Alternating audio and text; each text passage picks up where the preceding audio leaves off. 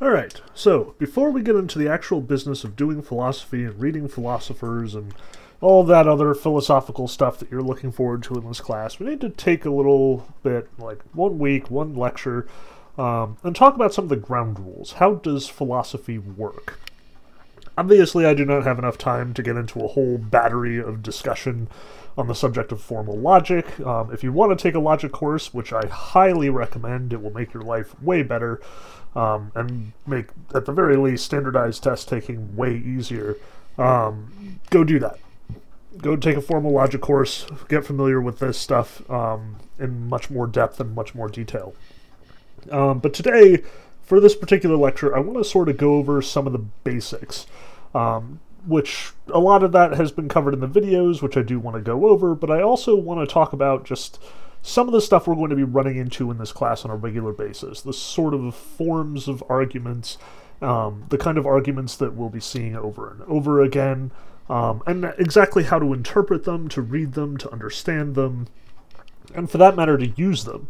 Um, because, like, the goal of this particular little class, as well as the whole philosophy class in general, um, on some level is to, to help you become better reasoners in your own right, to help you to make better arguments, um, to turn you into better uh, thinkers in that sense.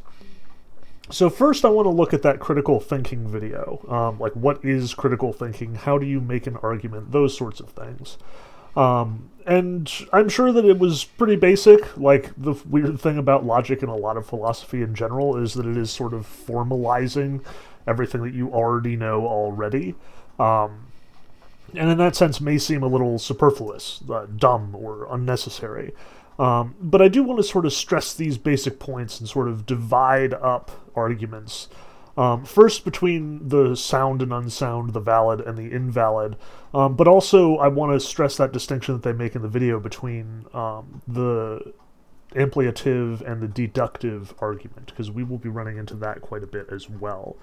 Um, so, first off, let me stress um, it's not always easy to tell when somebody is giving you bad argumentation for their, you know, for their beliefs. Um, obviously, anyone who has spent any amount of time on the internet for the last four years or more has seen a gigantic mess of bad arguments. Um, like, I cannot emphasize enough how the internet didn't used to be like this, folks. Um, like there were always trolls and there was always bad argumentation and there was always stupidity. That's that's definitely a thing, but it has absolutely ramped up um, since you know terrible argumentation has become mainstream and sort of a rhetorical tool in its own right over the last four or five years. Um, so let's stress instead what a good argument looks like.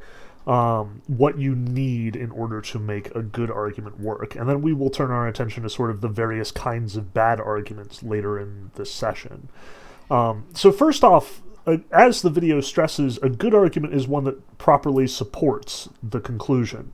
Um, the premises, the things that make up your argument, um, encourage and strengthen your belief in whatever the conclusion may be. So the example used in the video is the woman who says that Monty is not going to be at the party this evening, and she has her three arguments. Argument one, um, I don't like Monty and I want to have a good time.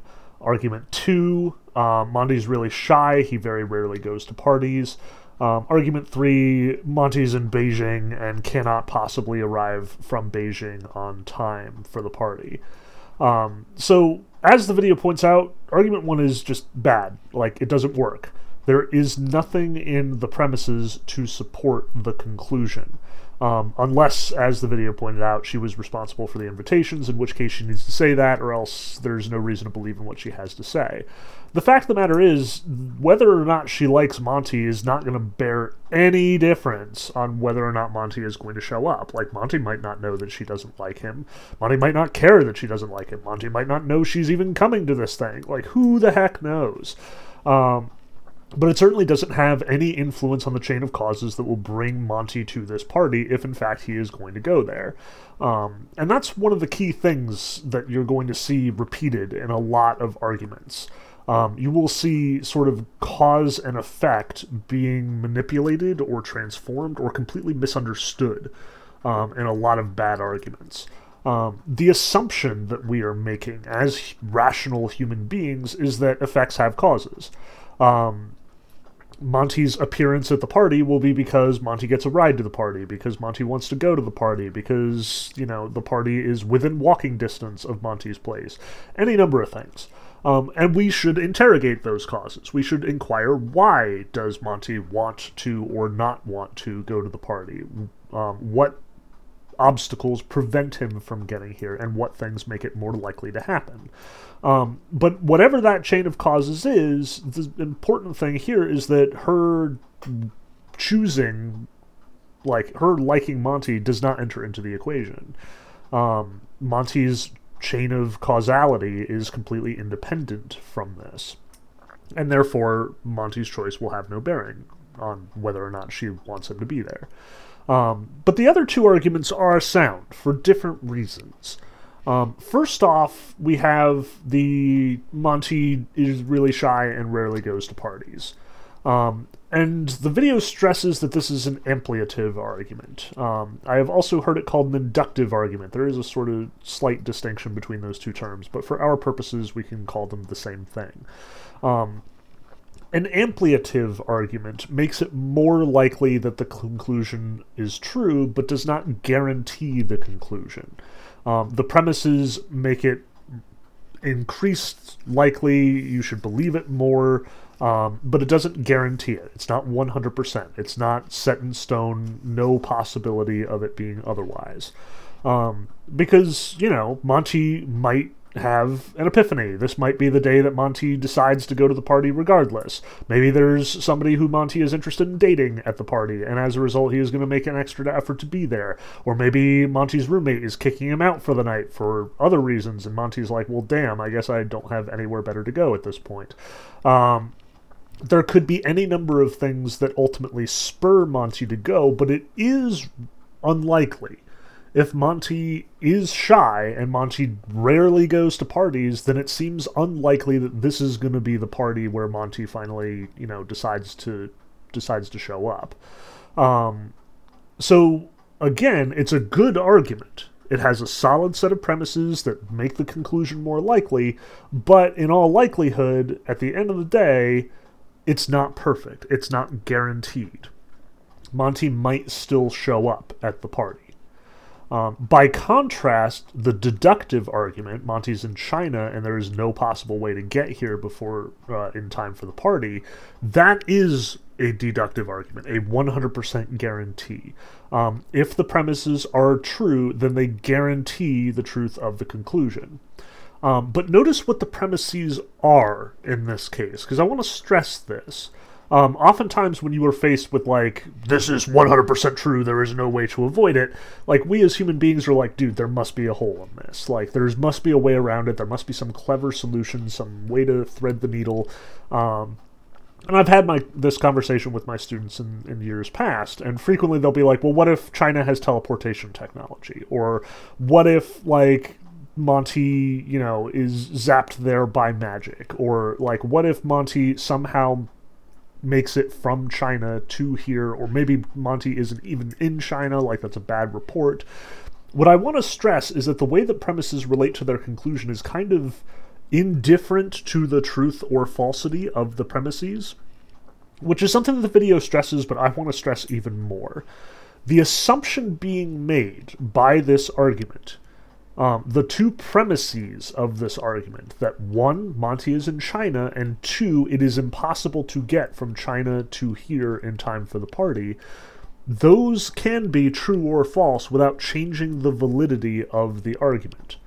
Um, whether or not Monty is in China, it doesn't matter. If he is, and it's impossible to get here on time, then he won't be at the party.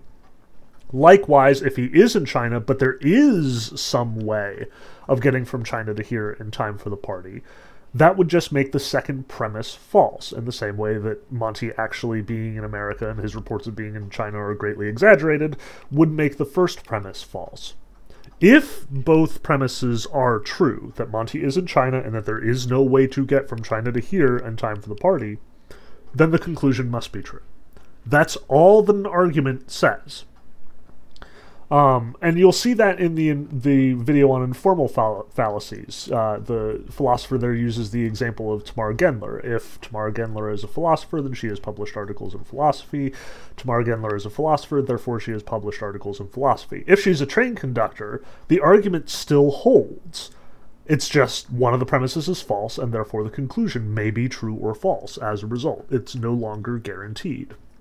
All that we're saying with any argument is that if all the premises are true, the conclusion must either be more likely in an ampliative argument or be guaranteed in a deductive argument.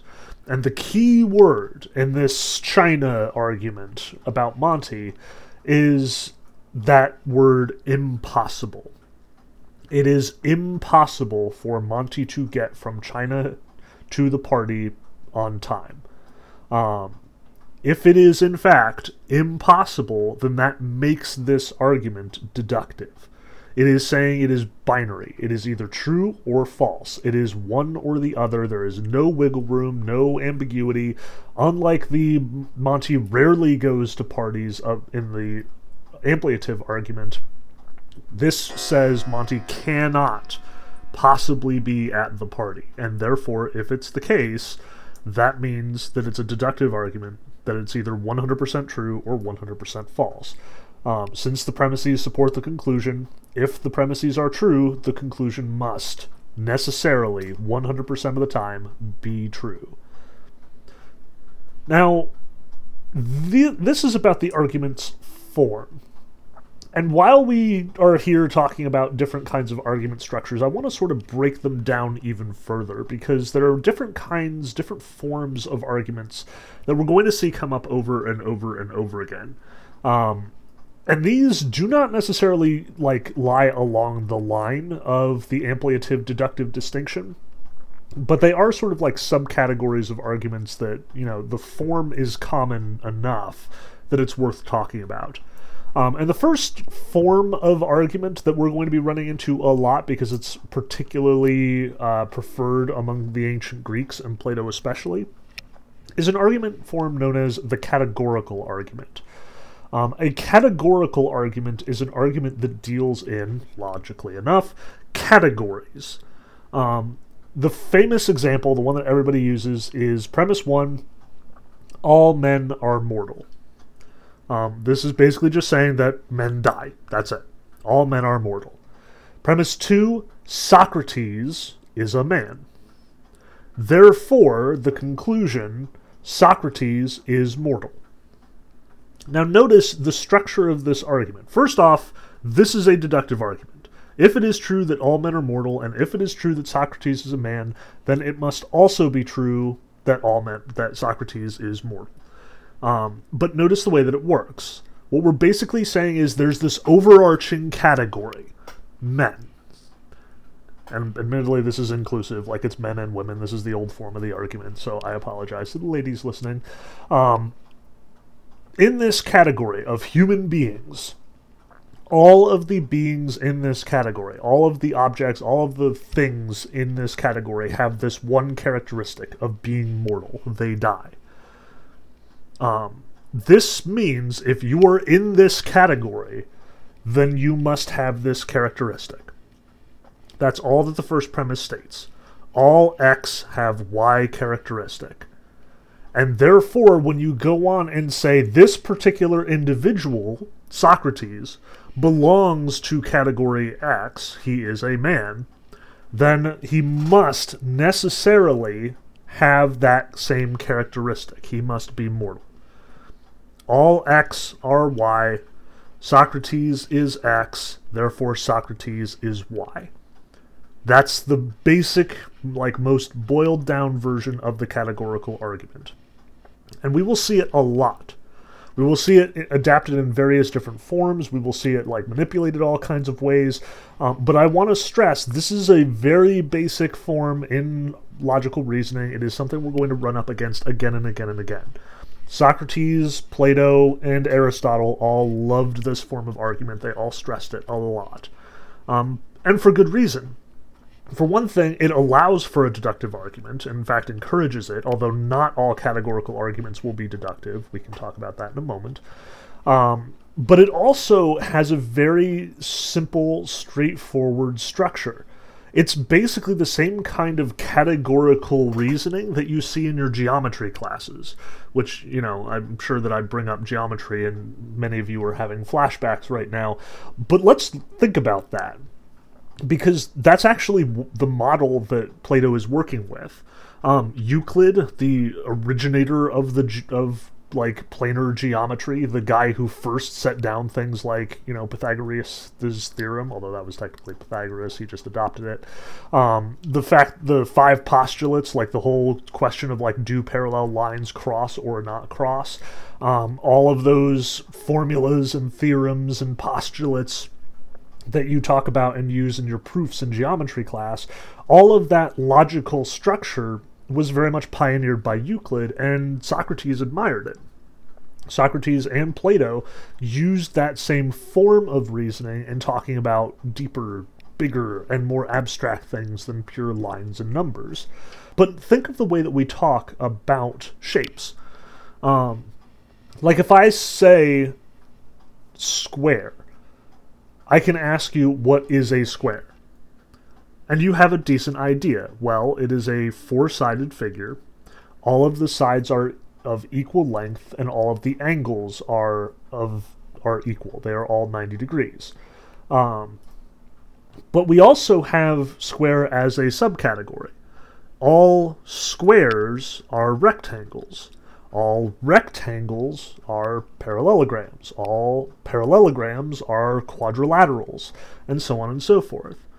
So when we talk about four-sided shapes in geometry, we end up with this vast network of categories. We have the overarching category of quadrilateral, all four-sided figures, and then we have like trapezoids where the sides are unequal and the the um, angles are unequal. We have parallelograms where the sides are equal and they are parallel to one another. We have rhombuses, which are parallelograms, only they also have um, equal equally long sides. We have rectangles, which are parallelograms insofar as all the sides are parallel, but they also only have 90 degree angles. And then we have squares, which are the uh, rectangles where all of the sides are equal.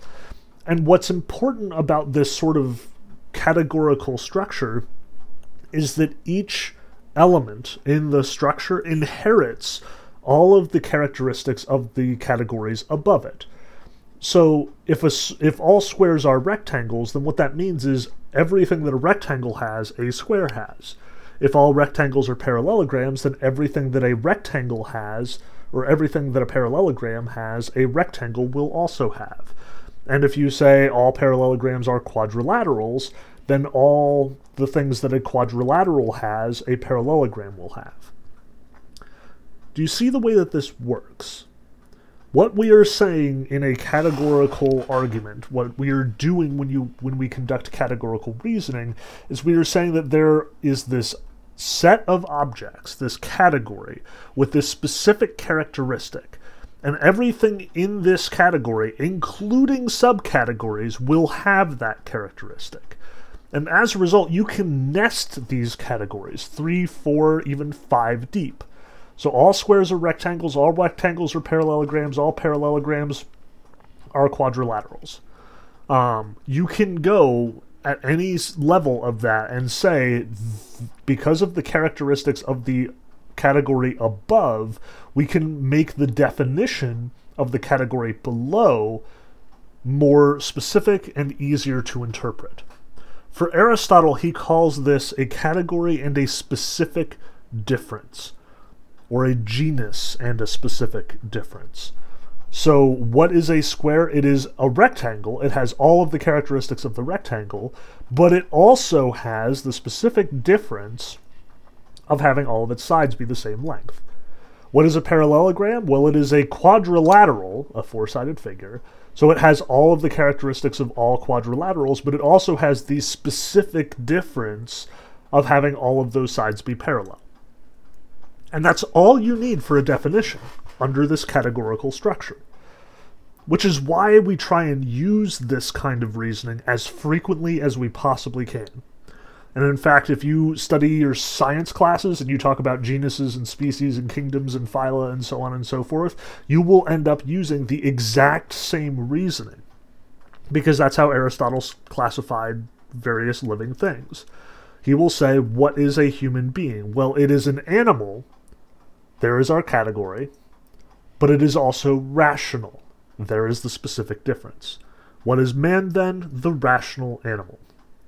Likewise, if you want to distinguish men from, say, you know, what are what about all of the beings that, like men, have fur and have warm blood and that have like give milk to their offspring from like mushrooms or you know crabs or birds or other various animals?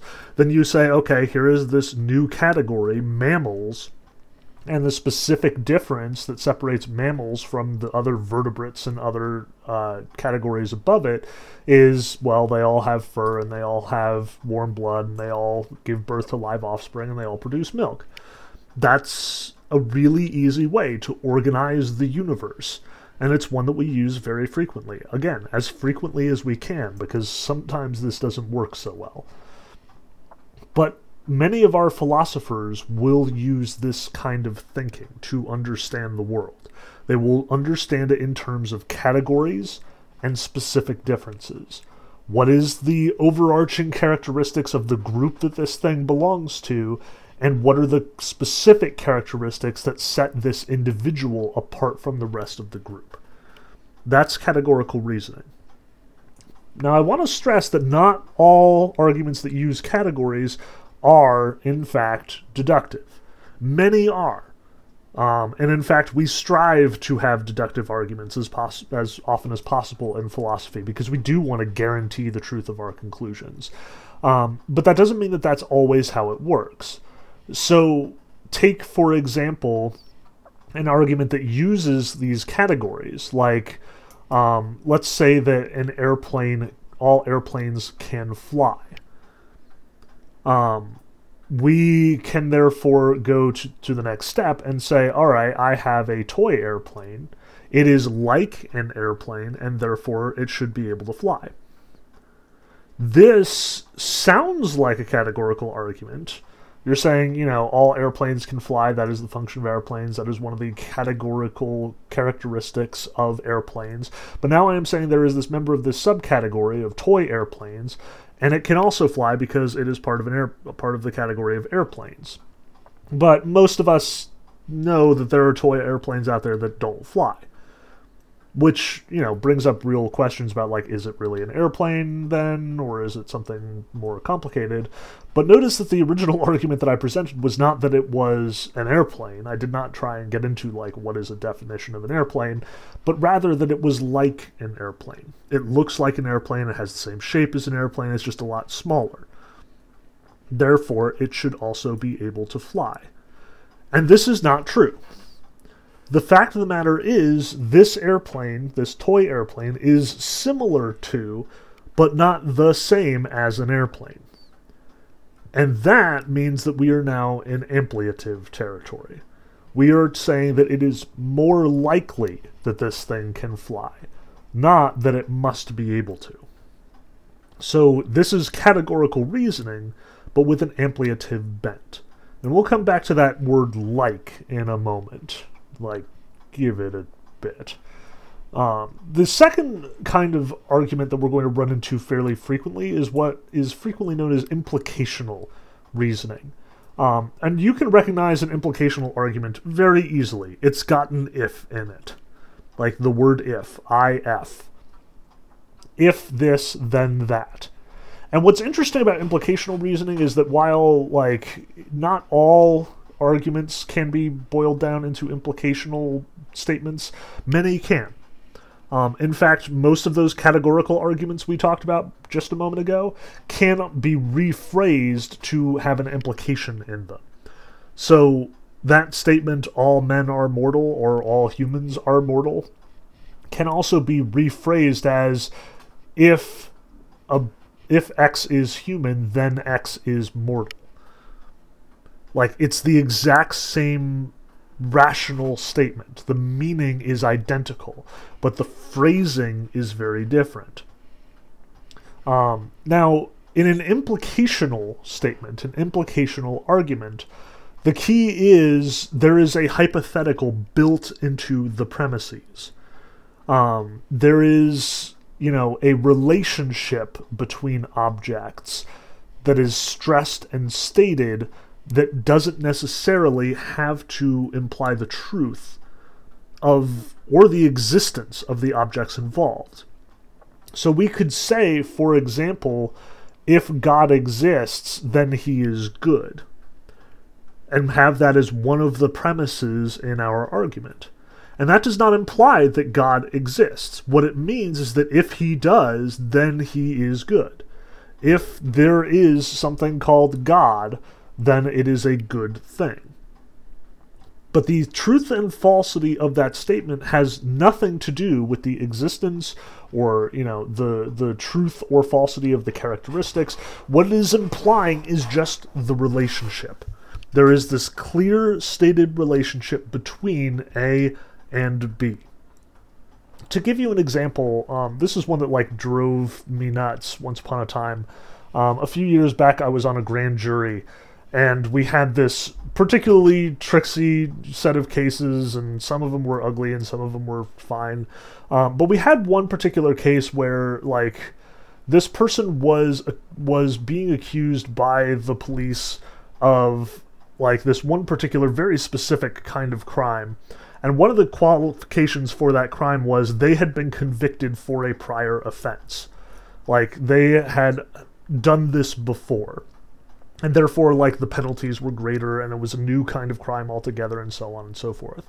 Um, and the the district attorney who was talking to us he passed around this paper which documented that this person had been convicted of this crime in the past. And all of these people in my jury were asking can we see the evidence for that crime? Can we see the fact that like can we, can we verify for sure whether he did this thing? But what was being emphasized by the DA was you don't need to know that. All you need to know is that he was convicted for this crime. If he is convicted for this crime and has done this other thing, then he is guilty of this new crime, and that's all you need to know. Whether or not he actually did it no longer matters. He was convicted, Therefore, he fulfills the criteria. He has this relationship, and you don't need to know anything more about it. And I was like, you know, I'm the philosopher, so of course I'm like, oh, I get it. So, you know, he was convicted. Therefore, as long as he did this other thing, which was pretty guaranteed that he did this other thing, then we're done. Like, he's obviously guilty. He fulfills the criteria. He has done this other crime, and therefore he is guilty of it. Um, period. The end. Case closed you don't need to verify that God exists for if there is a God to then he is good to be a true statement. Um, that's what I want to stress here. Um, but keep an eye out for these implicational reason arguments as well, because you will see a lot of them as we go along um, with our class. You will see a lot of these hypothetical if then statements being brought out as important premises to the overarching argument. Um, but before we get off of the whole implicational reasoning, I want to sort of dip into the second video, the informal fall- informal fallacies video. Um, because the example that they use there is one of the ways that implicational reasoning can go wrong. Um, see, the important thing about implicational reasoning is that it always has the structure if X, then Y. But the only thing that you can take away from that, technically there are two things, we'll get to the second one in a moment, um, is if X is true, then Y is true. X is true, therefore Y is true. The only way that you can properly use that implication is with the argument if X, then Y, premise 2, X, conclusion Y. But frequently you will see people try and flip it around you will see people say, if X, then Y, Y, therefore X. And that doesn't hold up at all. That is, as the, uh, the speaker in the second video emphasizes, that's affirming the consequent. That is a logical fallacy, a formal fallacy. It is not a valid way of interpreting the premises here. So the example that um, that speaker used was you have this argument um, people who are allergic to peanut butter do not um, or do not eat peanut butter. Um, this is a pretty, like a fairly couched, but still implicational argument. If you are allergic to peanut butter, then you do not eat peanut butter. If X, then Y. Then we have the affirmation of the consequent. So and so does not eat peanut butter. Therefore, we conclude that she must be allergic. But that's not necessarily true. There could be other reasons. Maybe she's never had peanut butter and isn't terribly eager to try. Um, maybe she lives in a place where she can't get peanut butter. Like, peanut butter is kind of a typically American thing. If you give it to foreigners, they react weirdly because they've never had it and have no experience of it. Or maybe she just doesn't like it. Maybe she just hates peanut butter and as a result does not eat it. Just because she doesn't eat it doesn't mean that she's allergic. Likewise, if you think of that argument from before, you know, all men are mortal, Socrates is a man, therefore Socrates is mortal, you can rephrase that, and people frequently do, to be all men are mortal, Socrates is mortal, therefore Socrates is a man. But that's not necessarily true. Just because he's mortal doesn't mean that he's necessarily a man. There are lots of things that are mortal that are not men. Socrates could be the name of my dog. Socrates could be a horse. Socrates could be a gnat. Socrates could be, you know, a plant. Any of those things can die. It's not just humans, but humans do all die. So in the grander category of mortal things. Like you can imagine it as a Venn diagram where, you know, here is the big circle of all mortal things, and here is the smaller circle, the category of human beings. And all human beings in this circle are within the bigger circle of mortal things. But there are tons of mortal things outside of the smaller circle of human beings. Likewise, there is this big category of people who don't eat peanut butter, and there is a smaller category within that category of people who are allergic to peanut butter. But there are also all those people who have never had it, there are also all those people who can't get it, there are also all those people who just don't like it. All of those people do not like or do not eat peanut butter. Um, so there are two commonly made mistakes when you are doing implicational reasoning. Um, there is affirming the consequent, you know, if x, then y, premise 2, y, therefore x. That's false. That is invalid. That is a bad form in your reasoning. You can also deny the antecedent, and you will see people do that as well. So let's say we have if x, then y. If you know you are allergic to peanuts, then you do not eat peanut butter. You can say I am not allergic to peanuts. Like, not, or X is not the case. If X, then Y. Premise two, X is not the case, therefore Y is not the case. I, or people who are allergic to peanut butter do not eat peanuts. I am not allergic to peanut butter, therefore I must eat peanuts. And that's not true either, as we, for the same exact reasons that we just talked about. Like if you say, you know, Socrates is not a man, then that doesn't necessarily mean that he isn't mortal. He could be a dog, he could be a horse, he could be a gnat, he could be a plant. All of those things are mortal. There are lots of things that Socrates could be besides being a man that would still be mortal. Likewise, I could not be allergic to peanut butter and still not eat peanuts because I could not like it or I could not have access to it, etc., etc. Um, so neither of those forms are valid. Um, the only two ways to validly interpret the modus ponens, the the implicational argument, is by confirming the antecedent. If x then y, premise two x, premise or conclusion y. Or you can do the contrapositive, which is the fancy way of saying you deny the consequent. If Socrates is not mortal, then Socrates cannot be human. that follows necessarily. If you are outside of the bigger category, if you are outside of the category of mortal beings, then you cannot be inside the subcategory of human beings. Because, as we've stated, all human beings are mortal.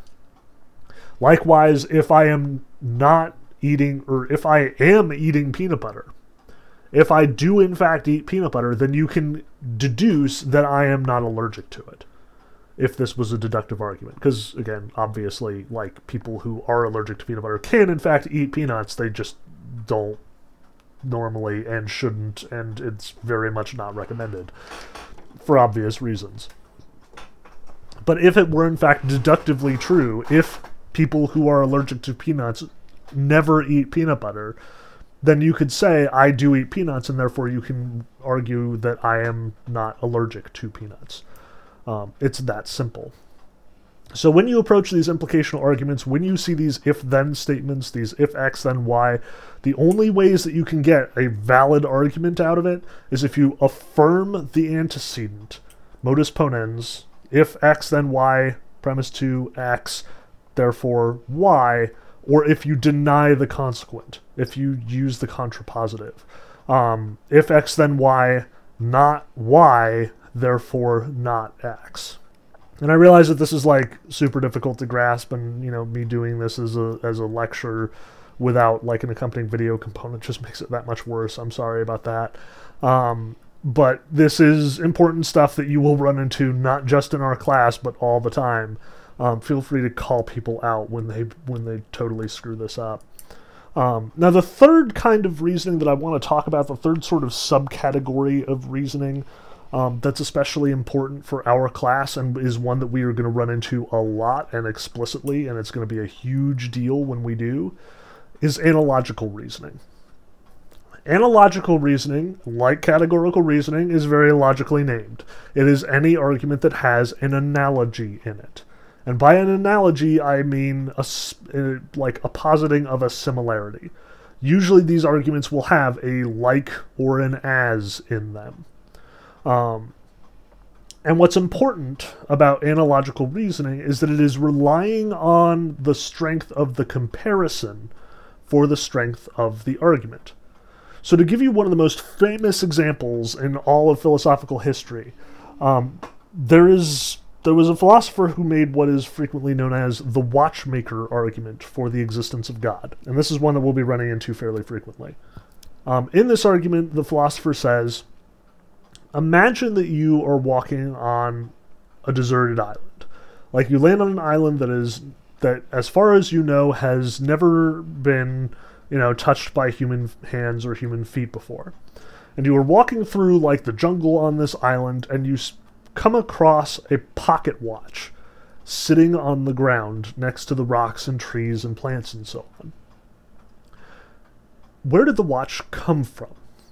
Like if you are sitting there saying, "Here is this pocket watch," and you ask yourself, "Where did it come from?" You will necessarily conclude that somebody must have put it there, or left it there, or dropped it there, or whatever the case may be, and therefore you can conclude that this island has, in fact, been visited by humans in the past. Here is the evidence. As a result, this philosopher goes on to say, you can conclude that because our world, our universe, is far more complex than any watch, since you can look at who you are, since you can look at your physical body and see the complex interactions of like the blood and the brain and all of the other disparate organs, you can conclude that there must have been a maker, a God who created you. Now, the way that this argument is working is that, you know, you cannot expect complex, like, things like a watch to exist of themselves, to come about through natural processes. Like, you don't question the presence of rocks or trees or grass or coconuts or even like pigs or so on on this island. You do not say to yourself, oh, it must be humans who introduced these various things on this island. But when you see the watch, you say that is a complex instrument with a clear defined function. Therefore, it is evidence that humans must have been here.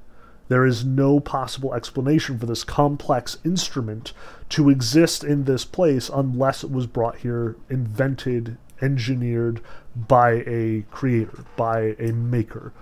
Um, therefore, since the universe, since our world, since human beings and other animals are so much more complex than a watch, we can conclude that there is a similarity between the world and the watch.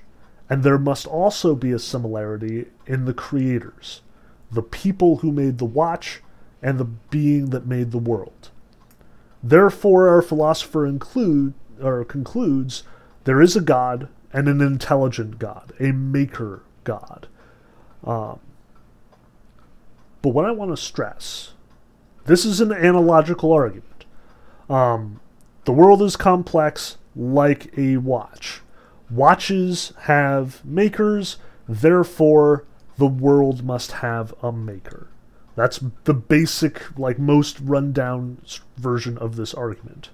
But all of it rests on that first premise the world is like a watch. And as a result, this argument is only as strong as that comparison. It is only as strong as the world is, in fact, like a watch. Um, and one of our philosophers, David Hume, who will be reading much later in the semester, will go to town on this argument. He will absolutely stress that the world is not like a watch at all. Like he'll be using a different sort of like details, but the basic argument will be the same. Now, the one other thing that I want to stress about this, like the fact that, you know, again, the argument is itself only as strong as the strength of the comparison, means that we're going to, first off, be questioning the strength of the comparison every time we see one of these analogical arguments. Like, you should be questioning to yourself how much is the world like a watch when this argument is presented. You should absolutely be saying to yourself, well, the world really isn't all that much like a watch. Like, it is complex like a watch. He has that right, and therefore there is, you know, some strength to this argument. But at the same time, it's complex in radically different ways. Um, it's com- like the complexity of the human organism is a completely different experience from the complexity of an obviously artificial thing like a watch. Um, so, you know, there is strength to this argument, but it is only so far that that strength can be pushed.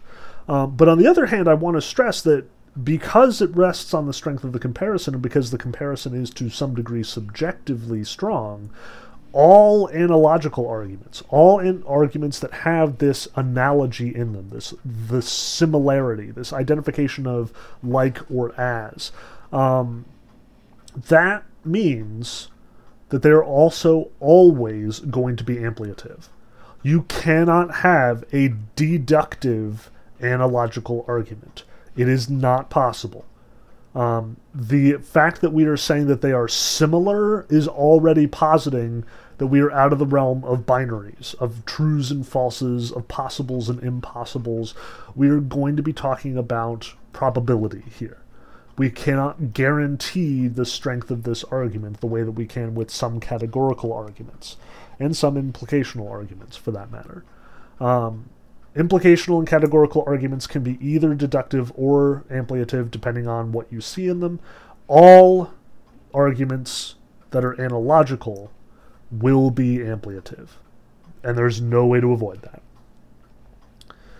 Now, to move on to the second argument that is examined in that or in that video on formal and informal fallacies, the example of the informal fallacy.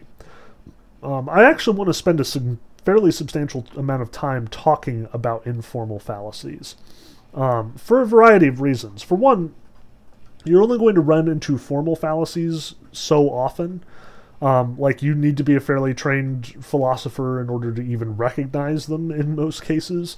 Um, like you will see people, especially with those if-then statements, um, using affirming the consequent or denying the antecedent to come to some pretty bogus results.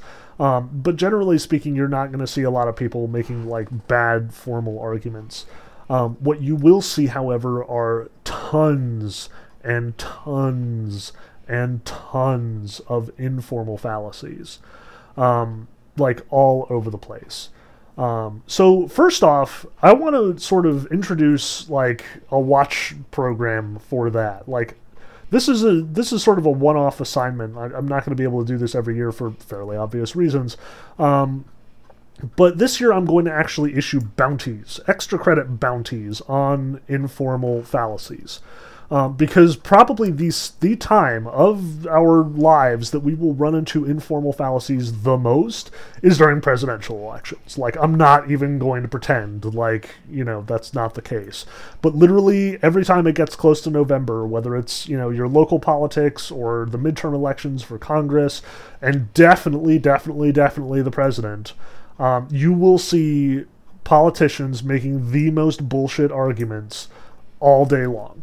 Um, like you will not be able to avoid it. They they will bombard you with bad argumentation. Um, because this stuff does take. Informal fallacies are convincing in their own right. They shouldn't be. They are very rarely relevant to our arguments, but nonetheless, all the time you're going to see this stuff. Um, so as we walk through these formal, these informal fallacies, I am going to give you po- political examples. Like there's just too many of them, and they're too good to ignore. Um, some of them you're probably already familiar with. Like I want you to be familiar with them.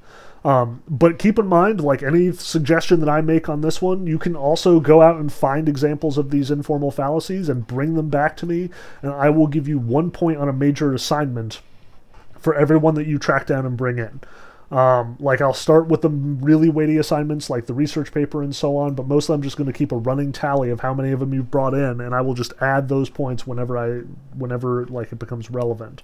Um, so just like as a standing assignment in this class, as a standing challenge to all of you, like just email them to me.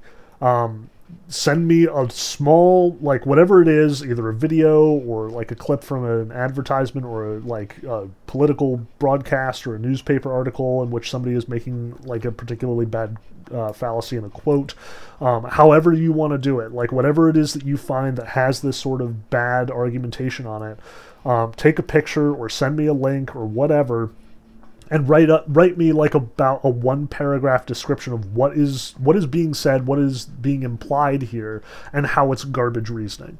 Um, if you can do that, you will just get those points, and absolutely, you will be able to find tons of them. Like if you go looking for them, God help you, you will get dozens. Um, so like find some good ones, write them up, send them to me because I keep using these as examples in future classes, um, as we'll see in a moment. Um, but I want to walk through some of the especially egregious informal fallacies that you will run into on a regular basis. Um, but let's start with the one in the video equivocation. Um, the example that our speaker uses is premise one um, nothing that is light can be dark. Premise two a feather is light, therefore, premise th- or conclusion feathers cannot be dark. And the obvious like problem with this argument is that we are equivocating the use of the word light. Um, in one, in the first premise, we are talking about light things in terms of their um, color, that they cannot be dark. A thing that is light cannot be dark. But in the other premise, that all feathers are light, we are actually talking about their weight. Um, like a light thing cannot be heavy. So, as our speaker obviously points out, um, we are changing the meaning of the word between the two premises, and therefore, even though it looks like, you know, all X are Y, something is not X, therefore something is not Y. In fact, what we're saying is all X are Y, this W is not Y or is not Z, therefore, like, all, it, cannot be Y. Um, and it just doesn't hold up. It doesn't make sense. One of the examples that like you will run into on a regular basis nowadays when it comes to equivocation is the term fake news. Um, and I know that I'm already like over my head. Surprise, we're going to be talking about like some fairly controversial subjects right here, but I am merely looking at, at them in terms of their logical value. Um, so please like lower your your angry hand waving, and please do not attack me in person. Um, I am only interested in these as a nonpartisan observer of logical reasoning and failure to reason logically. Um, and fake news is one of those that we like to equivocate. Um, because back in the 2016 election, when everybody was freaking out about fake news initially and the term was initially coined, the thinking, like the reasoning for this, was because there was, in fact, bad information circulating online. There were lies circulating online. Um, there, that was the whole scandal where, like, there were Russian bots who were, you know, disseminating bad propagandistic information um, stuff that was not true primarily about like the Hillary Clinton campaign and you know everything that was going on. Um, so Democrats cried foul. They said, "Hey, this is fake news. It is untrue. It is something. It is a statement that is being you know deliberately disseminated for the purposes of deceiving us. Um, that's what fake news is." But Republicans jumped on this and started using the term in a very different way. So when Donald Trump talks about fake news, what he is usually talking about is bias. Um, he says, you know, the New York Times says something and it is fake news, or the CNN says something and it is fake news. Um, but it is not fake news in the same way that, like, the Russian propagandizing bots were disseminating fake news. It is not something untrue that is being circulated, it is a true thing that is being distorted something biased. Um, like the New York Times and CNN and most of the you know liberal mainstream media does have a liberal slant to it.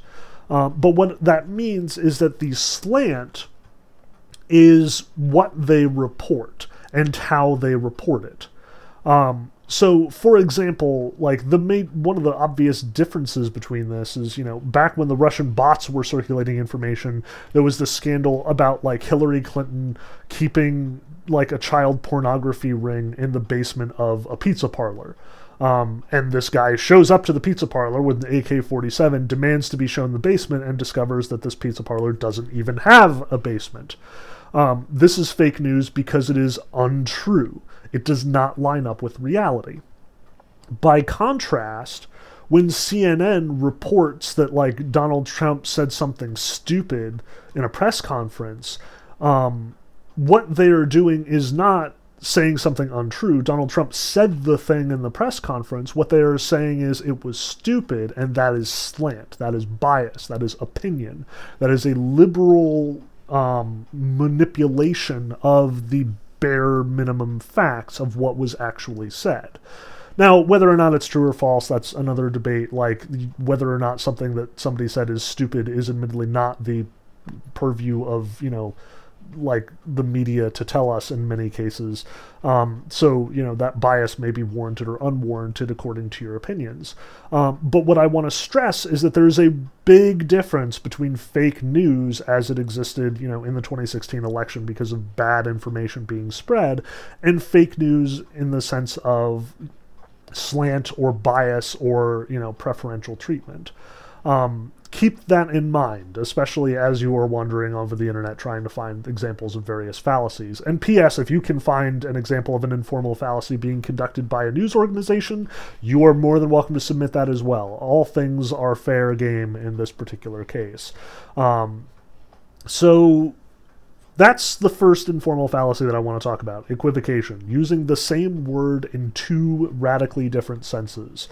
Um, and you know the the sort of rhetorical advantage of using the same word in an ambiguous context or using the same word in a convoluted um, and unexplained way is that you can very much either cast doubt on the original use of the term, like you can discredit um, the original way that it was used, or you can sort of shift its meaning and shift attention away from the original issue. So, to use another example of equivocation, um, in the past year, like after the George Floyd killing, um, there was a lot of discussion about defunding the police. Um, the rallying cry of the Black Lives Matter movement for a pretty solid period of time was defund the police. Um, And this was another example of equivocation because a lot of people on both sides jumped on this phrase, defund the police, and twisted it to mean something that it originally did not mean. Um, now, as to what it actually initially meant, there is some question about that. My understanding is that liberals and the Black Lives Matter movement were calling for a movement of funds away from police forces to other organizations and institutions. Um, you know, community care centers and mental health professionals and people who could like take defuse a situation without showing up at the door with a gun. Um, but most frequently, when Republicans talked about this defund the police call, they talked about it as though liberals wanted to take all the money from all the police, abolish the police force entirely, and leave only anarchy in its wake. Um, and that was an equivocation. That was an attempt to discredit the original term by reducing it to its weakest and most extreme form. Um, it was a manipulation of the term, and therefore it caused everyone to have like this obligation to understand, to reinterpret, to rephrase what they meant. And as a result, like for a good month there, you had like people posting all the time, you know, on the one side, like defunding the police is a terrible idea. We will only end up with like anarchy. And on the other side, people saying, no, here's what I mean by defunding the police. And in some cases, it was get rid of the police force. And in some cases, it was, you know, just like reduce funds and not abolish it entirely. Or in some cases, it was like take the funds away and move them in all these different organizations. Um, now, all of a sudden, the word is confused and it's delegitimized and it's very difficult to talk about it. And so the liberal agenda was very much sidetracked on that one. Um, but that actually brings us to the next interesting informal fallacy that you're going to run across. Um, on the Texas state site, it's called straw person. Frequently, it is once again known as straw man because, you know, like patriarchy and such. Um, a straw person argument is presenting the case of your opposition in its weakest form, rather than giving them the benefit of the doubt, the like advantage of the best form of their argument. Um, and this whole defund the police argument is very much in a straw person approach. Um, most Republicans who were arguing against liberals at this point in time were saying defunding the police means anarchy. It is a radical, extreme removal of funds from the police forces in various parts of the country, um, and therefore it should absolutely, no question, be rejected because it's just dumb and bad, and here are all the bad things that could happen. But again, while some liberals and Democrats and Black Lives Matter activists were in fact arguing for that, they were fairly rare and they were fairly, were very much in the minority. Um, so to argue this would be to basically reduce a complex situation with a lot of different facets to one bad argument. And you will see this a lot as well. Um, so, for example, like during the Trump election back in 2016, he came under a lot of fire because of the border wall. Um, his campaign promised to construct this wall that was going to span like the entire border between Mexico and America. Um, and it became this sort of talking point. Um, but more importantly, it became this sort of obvious symbolic indication that Trump was racist. Um, now, whether or not Trump is racist, it is not for me to weigh in on here. Like, that's not my objective. Again, I'm trying to be nonpartisan as much as possible, which is why I'm going to be sympathetic to the Republicans and to Trump on this particular example. But that is another example of a straw person argumentation. If you come at, we are going to erect this wall between Mexico and America because, you know, immigrants are coming into the country illegally and we have to you know provide for their health care and we have to provide for their well-being and we have to provide infrastructure and we have to provide all these services for them. Um, and they are here illegally. They are in fact breaking the law. We are trying to enforce the law with this action. And democrats turn around to you are a racist pig. That is a straw person argumentation um, we are not giving him the ben of the benefit of the doubt. There is a better argument that is being made here that we are ignoring in, for the sake of making this seem inflammatory, hyperbolized, and despicable, um, which is unfair. Straw persons are conducted by everybody, it's a thing. Um, but keep an eye out for them. Look instead for the best form of the argument. Um, look instead for the most articulated form of the argument. And you will see straw persons all over the place. Like when Bernie Sanders campaigns, you will see people calling him a communist. That's a straw person argument. When Donald Trump talks about, you know, immigration, people call him a racist. That's a straw person argument. Um, they are all over the place. But the other side of this, and again, we are sort of transitioning naturally, and I want to kind of stress a lot of these different informal fallacies are very much mixed, and you can see multiple fallacies being committed with a single argument, um, is the ad hominem. An ad hominem is an argument that does not actually address the argument that is being presented. Instead, it is an attack on the person making the argument. Ad hominem is the fancy Latin term for against the man. Again, it's patriarchal. What a surprise. Um, so when you turn your attention from what are the actual advantages of building a border wall to Donald Trump is a racist asshole, you are making an ad hominem argument. It doesn't matter whether Donald Trump is a racist asshole and as regards whether this policy is a good one or a bad one. Um, and frequently we do boil down our politics to attacks and accusations and invectives. Um, if there is any formal or informal fallacy on this list that you're going to see more than any other, it will probably be the ad hominem fallacy. Um, it is rampant in politics today. Um, like during the 2016 election, when you've got Donald Trump and Hillary attacking one each, each other, you have just all the time, you've got Hillary saying things like, Do you want Trump being the president that your children see? Um, he is a bad person. He is a racist. He is a misogynist. He is just a terrible individual. And not actually addressing any of the policies that Donald Trump was proposing. Likewise, when Donald Trump responds to Hillary, you get all these attacks on, you know, she's just this radical feminist with all these absurd ideas and she's part of the liberal agenda and you know she's a giant tree hugger and a pacifist and she's going to get us all killed. Like this is just insulting. This is just attacking each other the people. Um, and honestly i expect that you know there it, it's hard to see past this reasoning um, like these attacks are in fact based in the policy, but they are based in policy that is distorted and screwy and wrong. It is straw person policy, not actual policy. Um, so you know, the fact of the matter is, bad people can have good ideas. Bad people can make good legislation. Um, United States politics is full of examples of bad people uh, doing good things when they get to office for whatever reason they have in mind.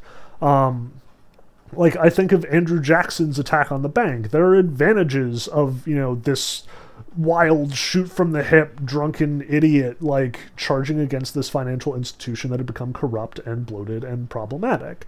Um, like bad people do good things. It happens. It could be by accident. It could be because of political expedience. Who knows? Um, there has been a lot of question about Bill Clinton, whether or not he is a good person or a bad person. There's the the whole investigation into his sex scandal, and yet he ran our country during one of the most profitable times in its history. Um, like, it's not that cut and dry.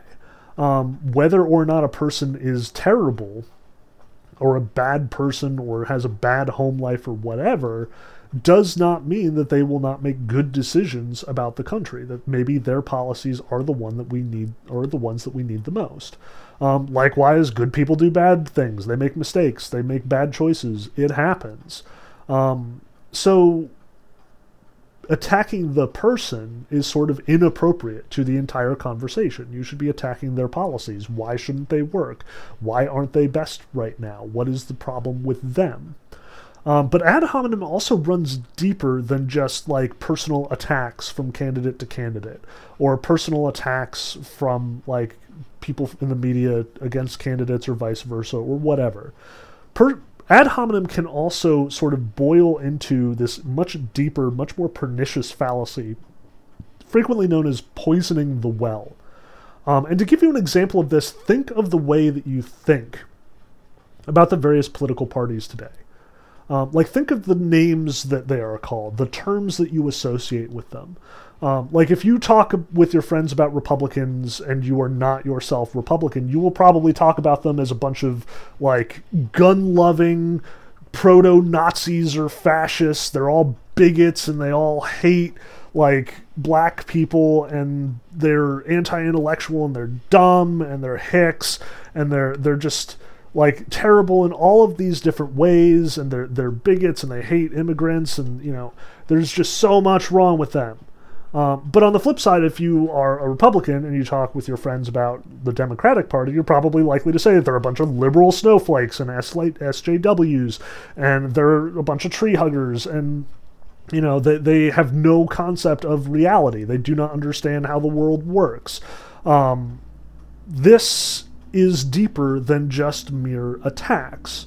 This is this whole cultural assumption made about these different political parties. Um, poisoning the well is more than just attacking the person for that person's sake. It is attacking the the person and everything associated with that person to make it so you will never trust that person again. Um, that's why it's called poisoning the well if the well is poisoned, it is no longer safe to drink, and as a result, nobody will go back to that well. Um, and you will see this all the time. Again, um, when Hillary says that Trump is a racist, she is not just insulting Trump, she is also saying, do not trust anything he says because he has ulterior motives. Likewise, when Trump was saying that Hillary is a liar because of that whole email scandal, he is saying you cannot trust Hillary. She is someone who who will lie to you, and therefore everything she says has to be questioned and doubted and reevaluated. Likewise, when Democrats print, paint Republicans as Nazis and gun nuts and you know extremely violent people, they are saying that party is wretched. It is wrong. It is poisoned. And if you trust them, then you are a bad person. And so it goes with the other side, calling the liberals, you know, snowflakes and tree huggers. It's saying if you join the Democrats, you are weak and idealistic and do not have an appropriate understanding of the way that the world works. Um, that's how poisoning the well happens. Um, and I know that this is weird, but there's another level to this as well. Um, as much as, you know, each of these parties poisoning the well of the other party like seems like a kind of a bad and sort of mean thing to do um, and therefore would actually turn a lot of people away from these these parties. Like if you know the republican party is attacking the liberals all the time you would think that some people would get sick of it that they would be like uh i'm disgusted with my own party and i refuse to vote. Likewise if both parties are poisoned like, if nobody trusts Republicans because of all the bad things that they do, and nobody t- trusts Democrats because of all the bad things they do, now you have a situation where people are not going to the polls to vote. Um, and that is also, while you might think, like, you know, not voting in this situation is, you know, the best solution to a bunch of parties that are terrible and completely corrupt and very wrong, it actually serves the advantage of the status quo. Um, if people don't vote, whoever the frontrunner is is likely to win. Um, if people don't vote, the incumbent is likely to carry the day. Um, so if people don't vote, if you feel like you cannot get involved in the political process, that actually is frequently an advantage to one or the other candidate. And sometimes it is to the advantage of candidates to get down and dirty, to start attacking people, to poison both wells, and to make it seem like everyone is wrong.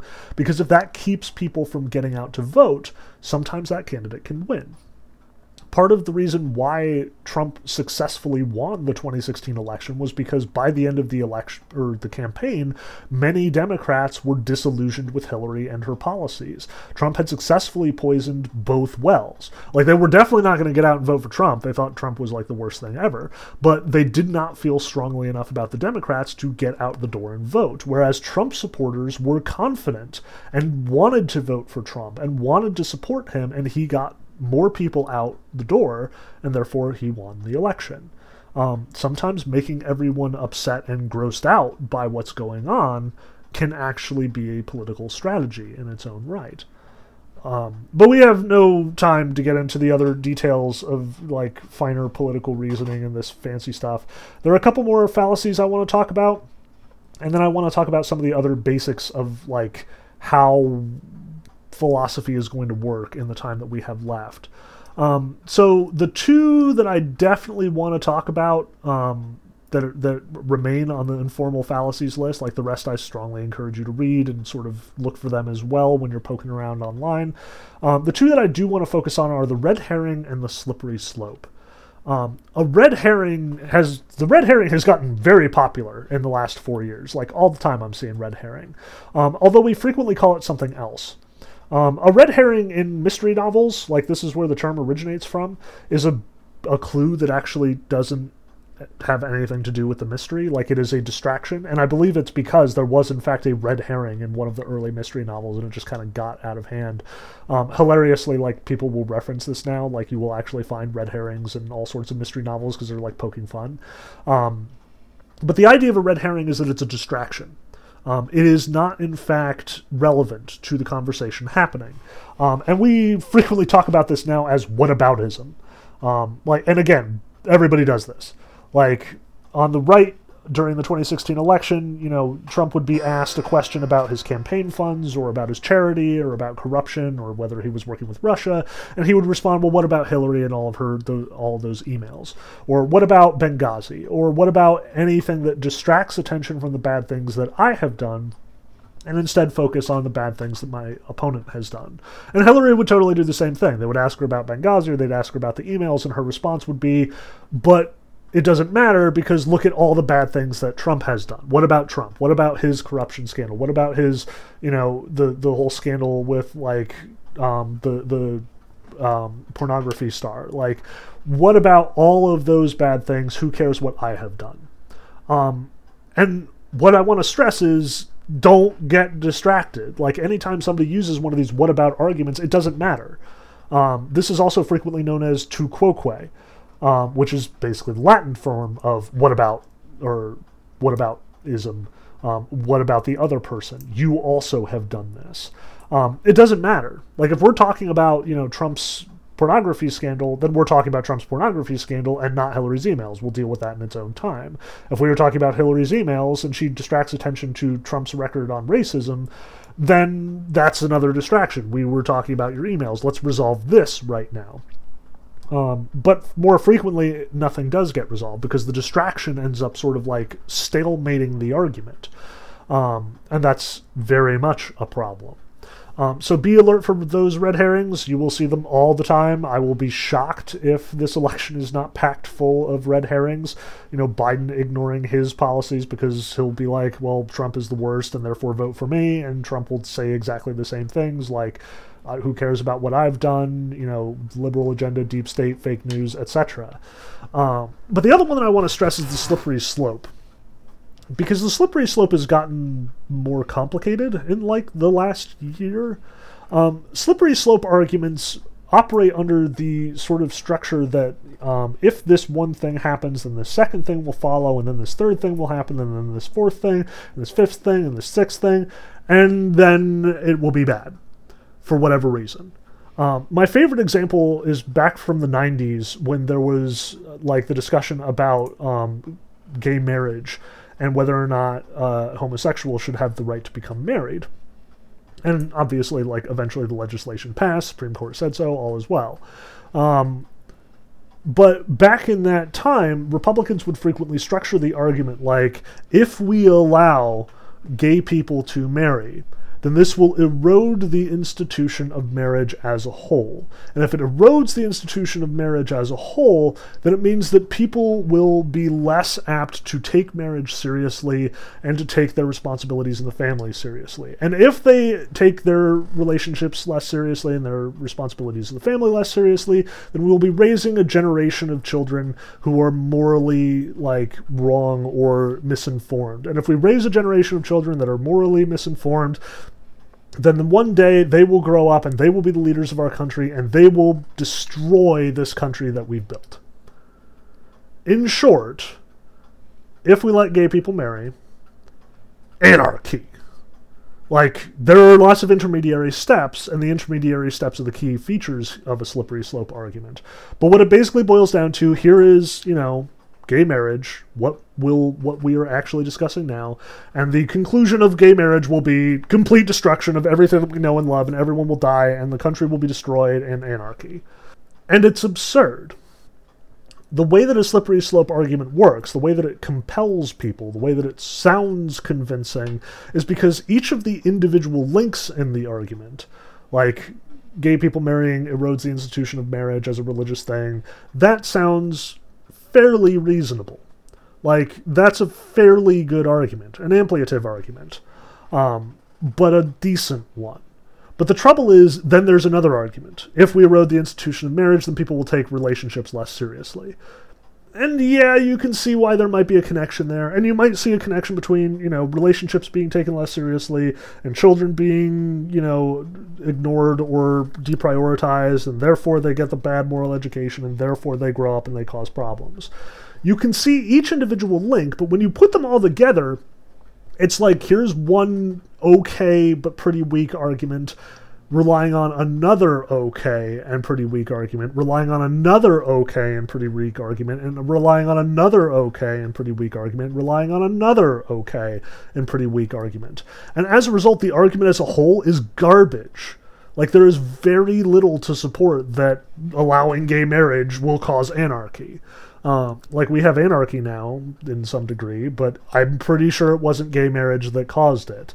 There are lots of factors to where we are now and why things are so ugly. At the very least, you can't blame gay people for coronavirus. Um, at the very least. Um, but suffice it to say that a slippery slope argument as much as like this sort of reasoning, this sort of like first this will happen, then this will happen, then this will happen, then this will happen, then this, this will happen, then ultimate destruction, um, kind of super or is pretty easy to read as a bad argument. It's increasingly become more complicated. Um, because now it's frequently framed as these are the links in a chain that is being hidden or disguised or distracted from and this is how we get into conspiracy theory territory.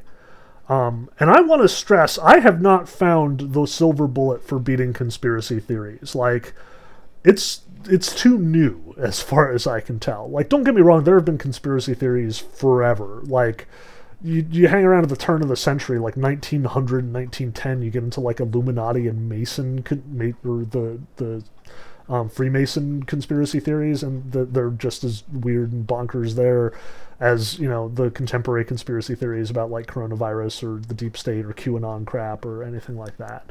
Um, but what I want to stress is they've got way more popular in the last like six to eight months.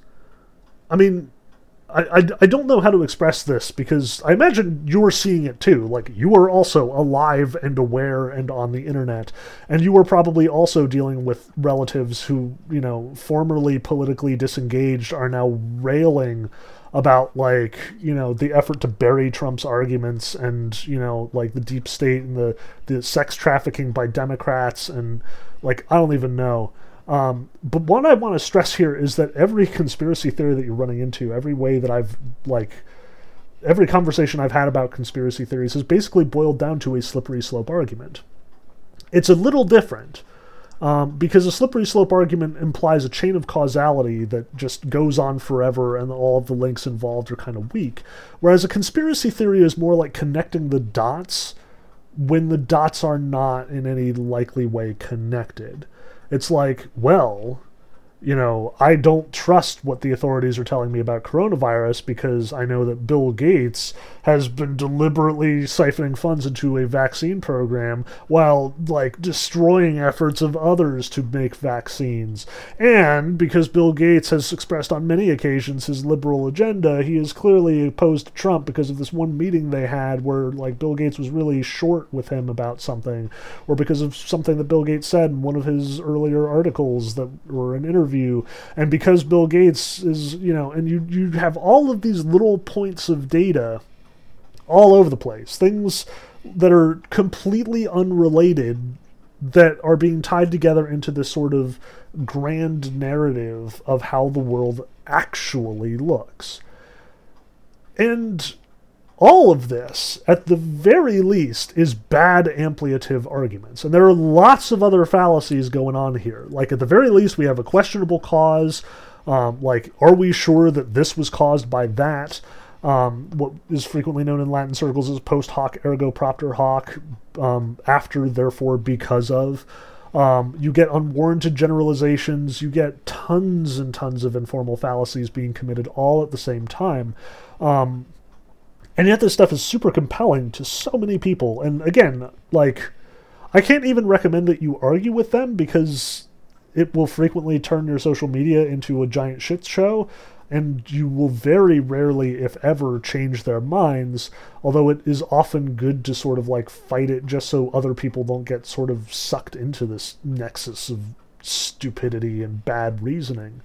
Um, so what I want to stress is that most of these conspiracy theories involve a lot of these informal fallacies, and I want to stress to you that you should know these. You should know what a good argument and a bad argument looks like. You should know how or what are the steps, the premises that bring us to a conclusion, and every one of them is subject to analysis and examination. A good argument has strong, likely premises building to a conclusion that necessarily or likely follows from those premises. Whereas most of the trafficking conspiracy theories today, most of the misinformation going on in the internet, has this sort of appearance of, you know, these distantly connected points of data that really do not have any causal connection whatsoever. But, you know, with, if you squint at them enough, it could imply something really horrible is happening. Um, but all of that is tenuous. Every link in the chain is weak. Um, every step of this process has a lot of doubt attached to it. Um, do not think that just because you know X is happening and Y is happening that X and Y are connected. That's the questionable cause. Do not think that just because it might make sense for X to lead to Y and Y to lead to Z and Z to lead to W and W to lead to B and B to lead to A and A to lead to C, that because X therefore C. Like, that also does not make sense. Um, and then you get into the issue of authority and like which news sources are trustworthy and which ones are bad. Like, I expect that you'll listen to this lecture and have questions. I want you to, in all honesty. Like, as much as my job is to talk philosophy, philosophy and politics are intimately connected. And we get upset about politics not for dumb reasons. We get upset about politics because politics express what we believe about the world. It expresses our ethics, what we think we should do. Um, and that's not a bad thing. Like, getting worked up about this stuff is important. Um, getting upset and having disagreements and discussing this stuff where you know we can debate civilly is super important. Um, what I want to stress is not you know conclude one way or the other, but think about what you are saying and what you are posting and what you are disseminating and what other people are seeing from you. Evaluate the information you're looking at, look at your sources, look at the chains of connections, do your research, and do not propagate bad information or bad argumentation. Do not commit fallacies, is what I want to stress. And I know that we live in a world where fallacies are effective you know, Donald Trump has been committing fallacies ever since he got into office, and he is proved to be a virtuoso with them. And honestly, you know, Obama committed his fair share of fallacies in his time as well.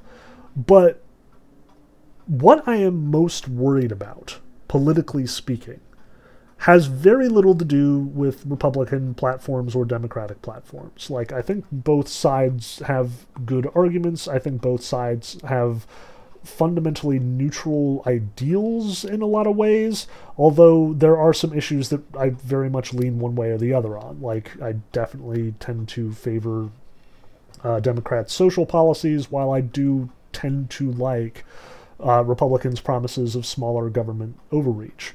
Um, but I am scared that the discourse, the conversation that is being had, the way that we talk about politics has turned into a giant nightmare of fallacy and nonsense. Um, that's what I'm fighting against personally.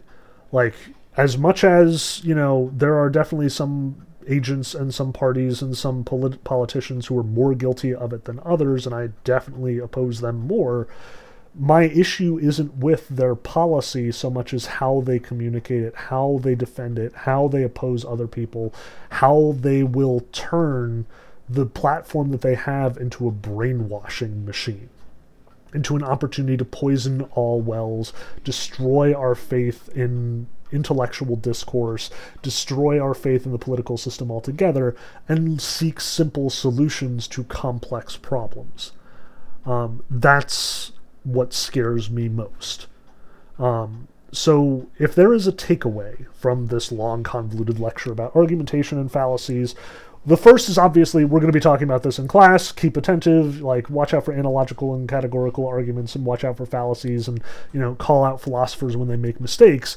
But also like go and be better thinkers. Um, use this information go back to the Texas State page often. Um, watch some of the other videos on the wireless philosophy page. They have pages on uh, red herrings, or on begging the question, or on false analogies, or on slippery slope, or straw persons, or any number of those things.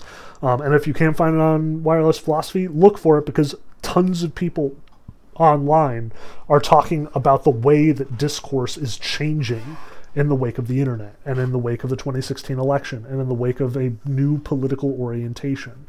Um, find out what a good argument looks like and then don't tolerate anything less.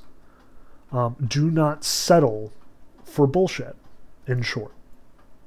Do not have patience for people who are trying to deceive you or for people who are trying to mislead you or people who are or people who are trying to draw this net of illusion between you and reality, who are trying to shape reality into the way that they want to see it rather than the way that it actually is.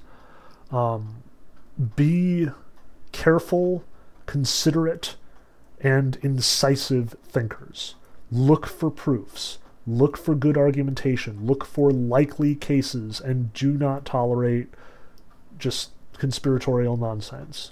Do not settle for angry invectives and attacks and even like friendly words with a firm handshake.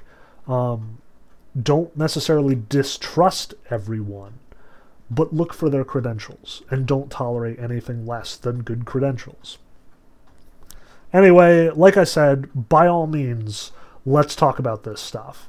Um, in the chat this coming week, absolutely ask me about reliable news sources. Ask me about fake news. Ask me about any of these fallacies that we've discussed. Heck, bring up the political issues that we are dealing with, and I will help you navigate them. Um, ask questions about why Republicans and Democrats act or behave in certain ways, why they believe certain things. Um, I position myself as a moderate for the sake of this class, and I will try and defend, as I said, the best version of the argument whenever I am able to see it. I will not give you a straw person argument, even though I may have my biases and my preferences on this one. Um, and because we're all walking into what is probably going to be like one of the most egregiously fallacious election years on record. Um, if you have questions about what a given candidate is talking about, or what a certain policy implies, or what you know anything in this situation means, I would rather have you get the whole story and vote in an informed way than to pretend like you know philosophy is this you know ivory tower subject matter that we don't need to connect to our actual lives and the stuff that we're dealing with on a day-to-day basis. Um, I don't want to get like 100% sidetracked on that, so you know it might be wiser to just email me privately if you have questions about this stuff, um, and don't want to you know derail the entire class for a good 10, 15 minutes, um, especially since we're only going to have so much time together. Um, but I do want to confront this stuff. I do want to talk about it. Um, I don't want to pretend like it's irrelevant or disconnected, um, especially because it's so real. Like you guys have to figure this out. You will all be in the polling booth at in November, or if you are not, it'll be because you choose not to participate. Um, and I want you to, I want to help make you make an informed decision. Um, I want you to be equipped um, to protect yourself against bad arguments and to be able to make and recognize good ones. Um, so, anyway, with that fairly grim uh, discussion in place, I hope that you have a good week, and I look forward to talking to you on Wednesday, and I look forward to doing philosophy with you in the future. Um, for next week, we are reading Plato. Um, we will only read the first half of the Euthyphro, and the lecture that you will listen to will go in great detail about what we're dealing with in Plato. Um, so be sure to listen to that next week, and we will talk about it more in our Discord session. Good luck and have a good week.